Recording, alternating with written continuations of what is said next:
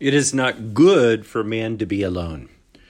No matter if we're single or divorced or married, none of us is called to isolation or loneliness. We're made for relationships, to be in relationship with God and to be in relationship with each other. God always calls his people together to be a family. The number one biblical image of God's relationship with his people is marriage. The Bible begins with marriage, the wedding of Adam and Eve, and the Bible in the book of Revelation ends with marriage, the wedding feast of the Lamb, where Christ, the new Adam, weds his bride, the church. So the bookends of the Bible are about marriage, and the story of the Bible is a love story about how God wants to wed his people. Our wedding with God begins in baptism. When a baby's baptized, their original sin is washed away and they are united to God, wed to God. And as a symbol of that, we clothe them with a wedding garment, a little white garment. It's no accident then when we make our first Holy Communion that we dress up like it's a wedding. The girls wear little white dresses, the boys wear suits. And it's here in the Eucharist that we are wed to God. We renew our baptismal covenant every time we receive Holy Communion. Jesus then elevated marriage to be a sacrament. This means that the very divine life of God is communicated through the sacrament of marriage. Jesus is really present in the sacrament of marriage in a real way. A couple years ago, I attended a marriage conference in Italy, and this Italian priest shared that he said, You know, some people, when they come to Mass and see the Eucharist, they just see bread and wine. He said, I see the real presence of Jesus. The Lord is truly there. He said, when some people see a married couple, they see just a married couple. He said, I see the real presence of Jesus. Jesus is really present in a sacramental marriage.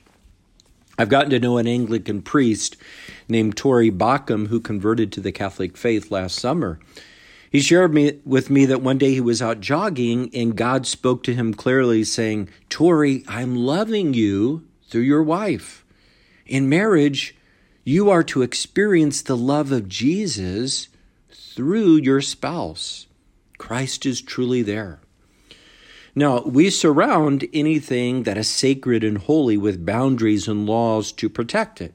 Marriage is so sacred that the church has marriage laws, not to make life difficult, but because we value marriage so much. One of the most basic marriage laws of the church is that a Catholic must be married in the church by a priest or deacon and in the presence of two witnesses.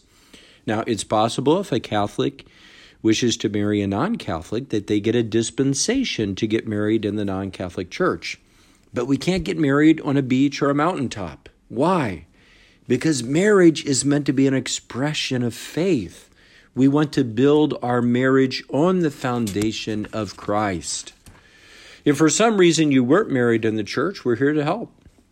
In many cases, the process of having your marriage validated in the church is not complicated being in a valid marriage is so important to be able to fully participate in the sacramental life of the church. Now, this gospel this Sunday about divorce and marriage is challenging. But remember, Jesus has elevated marriage to a sacrament. This means a married couple is meant to be an outward sign of God's love for his people. And God's love for us is permanent, God's love is everlasting.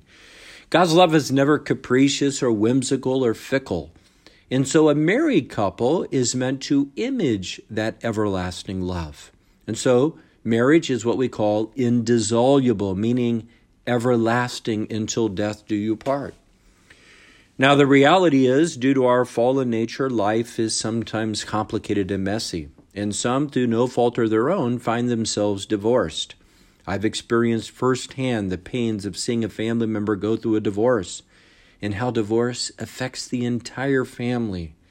There's a ripple effect. But the good news is healing is possible. Jesus meets us in the midst of our woundedness and wants to bring new hope. Anyone who is divorced has the right to have the church examine their marriage for grounds of nullity. The annulment process is meant to bring healing enclosure.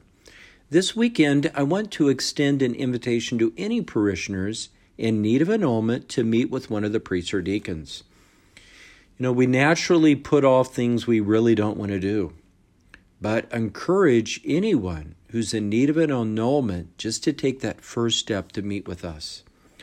An annulment is a declaration by the church that something essential to a valid marriage was never present.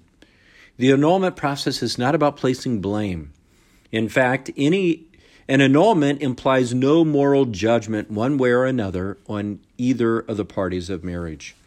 Likewise, an annulment does not affect the status of children who were conceived in good faith. This is such a common misunderstanding today. People think that if I get an annulment, this means my children will be declared illegitimate. That's not true.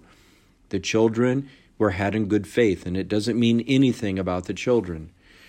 Now, this is very important since we have pulled the scripture that marriage is a lifelong commitment, even if a person has a civil divorce and they're separated from their spouse, they're still bound by their marriage vows until an annulment is granted.